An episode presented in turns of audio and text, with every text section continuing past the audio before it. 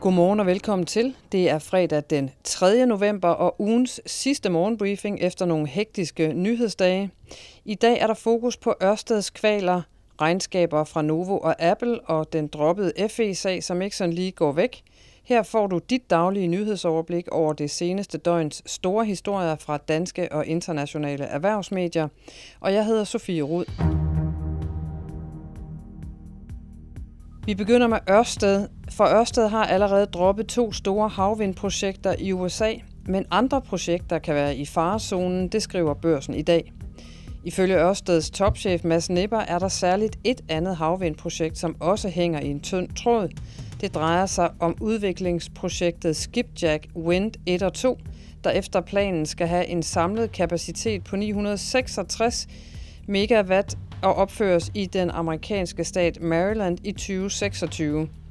Samtidig er Ørsted i fare for at få nedgraderet sin kreditvurdering hos ratingbyrået S&P efter onsdagens massive nedskrivninger. Det vil gøre det dyrere for det allerede gældstunge selskab at låne penge, og dermed sværere at indgå langsigtede aftaler med leverandører og aftager af strøm, skriver børsen. På Christiansborg har otte partier i Folketinget udsendt en fælles erklæring om, at man vil have en udvidet undersøgelse af FE-sagen, så den kommer til at dække hele forløbet og alle parter. Det meldte de otte partier ud i en hasteforspørgsel torsdag aften.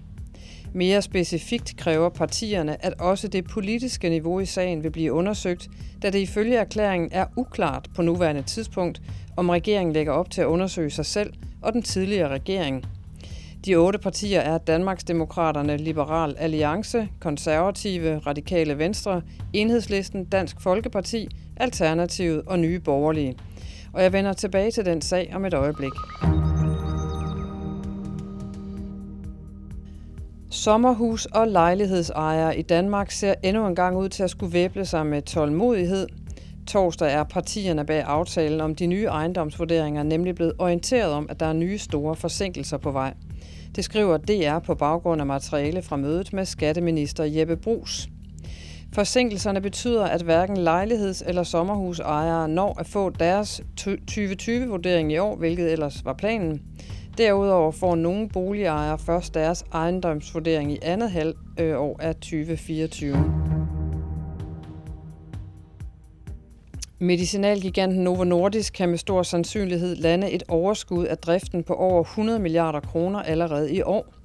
Det viser et tal fra tredje kvartal, hvor selskabet øgede salget med 38 procent til næsten 59 milliarder kroner.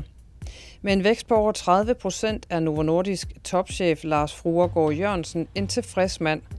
Også selvom selskabet har vanskeligt ved at indhente efterspørgselen efter vægttabsmedicinen i markedet, han siger, vi udvider gradvist vores produktion, og til trods for, at vi vokser med attraktive vækstrater, kan vi stadig se en større efterspørgsel, end vi kan forsyne, siger Fruergaard på en telekonference for pressen. Til udland, hvor den israelske hær meddelte torsdag, at man har omringet Gaza by, mens landoffensiven mod Hamas i den belejrede enklave bevægede sig ind i en ny fase.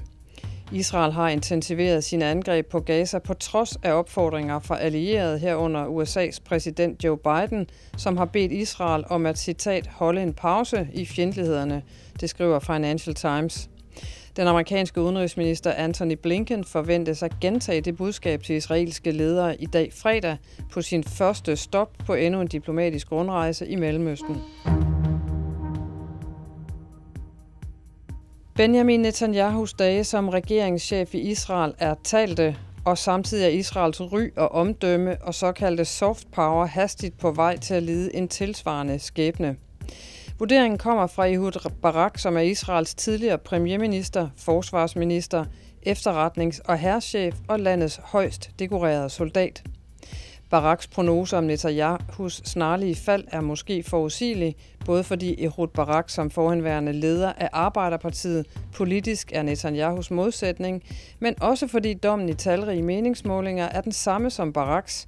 Det skriver børsen i dag i en analyse om situationen i Israel, og den kan du læse på børsen.dk.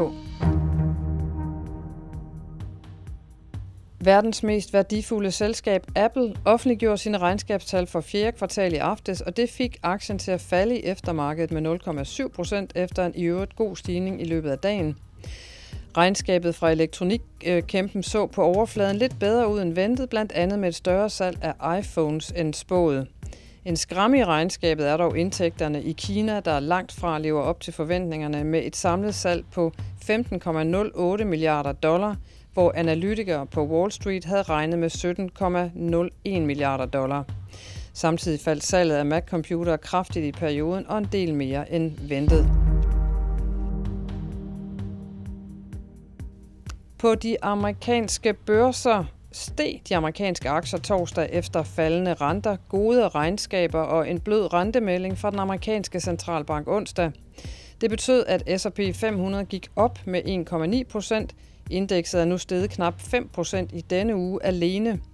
Dow Jones steg også torsdag 1,7%, Nasdaq blev løftet med 1,8%.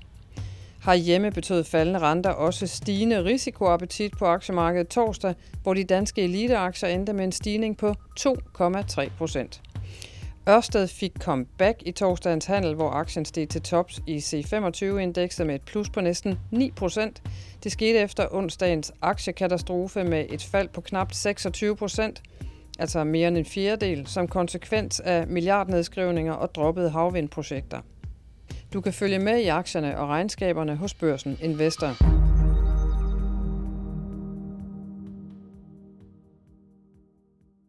Som lovet skal vi tilbage til FE-sagen, en sag, som børsens politiske kommentator Helle Ip kalder for en vild og opsigtsvækkende sag. Lyt med her. Det er på alle måder en vild sag. For det første fordi højesterets kendelse om, om delvist åbne døre i sagerne mod øh, Lars Finsen og Claus Hjort Frederiksen simpelthen har været en, en kæmpe torpedo ind i regerings- og anklagemyndighedens strategi om total mørklægning i retssagerne. Nu har man så måttet frafalde sagerne imod de to, Øh, og det er i sig selv opsigtsvækkende. De får så ikke chancen for at blive renset for anklager og mistanker om at have spredt statshemmeligheder. Vi får aldrig rigtig at vide, hvad der var op og ned i det her sager. Øh, men øh, det opsigtsvækkende er jo også, at hele forløbet gang på gang er blevet kritiseret i helt afsindig hårde vendinger øh, af tidligere politikere, embedsmænd øh, og eksperter og efterretningsfolk, der har talt om århundredes selvmål i rets- og sikkerhedspolitikken. Og lige nu så har vi en situation, hvor regeringen og anklagemyndigheden og PET nærmest er gået i åben krig mod højesteret. Men vil balladen over nederlagene lægge sig? Det tror jeg bestemt ikke, øh, for der er fortsat masser at tage fat på, og det er klart, at spotlight øh, lige nu retter sig mod S-regeringens håndtering af hele forløbet øh, for nogle år tilbage. Det helt store spørgsmål og anklagepunkt. Det er jo ikke bare øh, juridisk, men spørgsmålet om, øh, hvorvidt øh, Mette Frederiksens soloregering håndterede forløbet på en måde, øh, så vi faktisk er endt her i dag, hvor en hemmelighed, som øh, skiftende regeringer har ønsket og været i stand til at beskytte i samarbejde med andre efterretningstjenester, det nu er blevet en offentlig kendskærning, nemlig øh, øh, kabelsamarbejdet øh, med de amerikanske efterretningstjenester. Men regeringen har jo lagt op til en større undersøgelse. Det er rigtigt, at justitsminister Peter Hummelgaard straks onsdag åbnede for at udvide øh, den igangværende øh, FE-undersøgelse, men der er klart et voksende pres øh, på regeringen for, at man sikrer sig, at også øh, statsministeriet og S-toppens rolle øh, bliver undersøgt til bunds. Det sværer jo i det dunkle, hvem der har truffet beslutninger om hvad. Og det er jo ikke bare Socialdemokratiet, der før blev angrebet for magtfuldkommenhed, som kan komme, under hårdt pres. Det er jo også Venstre og Moderaterne, der har sikret, at Mette Frederiksen kunne fortsætte som statsminister. Og lige nu, Øh, så ser vi altså i hvert fald otte partier udenom regeringen gå sammen øh, om at kræve en meget øh, vidtgående undersøgelse. Forløbig øh, kan vi regne med, at Mette Frederiksen hun skal svare for sig i næste uge, når der er spørgetime i Folketinget. Der kommer en hasteforspørgsel om sagen, og øh, som sagt øh, tror jeg, at vi kan vente masser af diskussion om, hvordan den her øh, kommissionsundersøgelse af hele processen, den skal skrues sammen. Tak fordi du lyttede med på ugens sidste morgenbriefing. Jeg håber, du får en rigtig dejlig weekend og måske får mulighed for at hvile ørerne, for vi er tilbage igen med et nyt nyhedsoverblik mandag morgen. God weekend.